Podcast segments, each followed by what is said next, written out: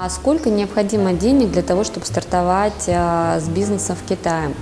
А на самом деле самая экстра минимальная сумма, она будет составлять порядка 5-7 тысяч долларов, поскольку мы можем организовать для вас тестовые партии, тестовые продажи даже с несколькими баночками меда. В частности, например, сейчас у нас размещены заказы а, от сети, в которой 20 торговых точек на, на 200 баночек меда по 250 грамм.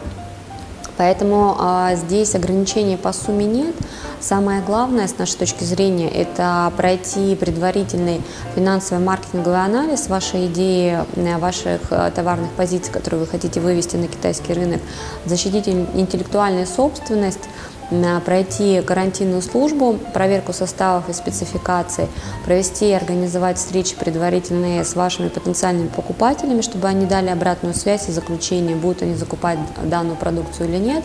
Э, общий объем затрат составит э, от 5 до 10 тысяч долларов. Та партия тестовая, э, которая будет размещена в продажах, денежные средства от этой партии возвратные, Поэтому можно стартовать с очень маленьким портфелем инвестиционным для того, чтобы попробовать себя на китайском рынке.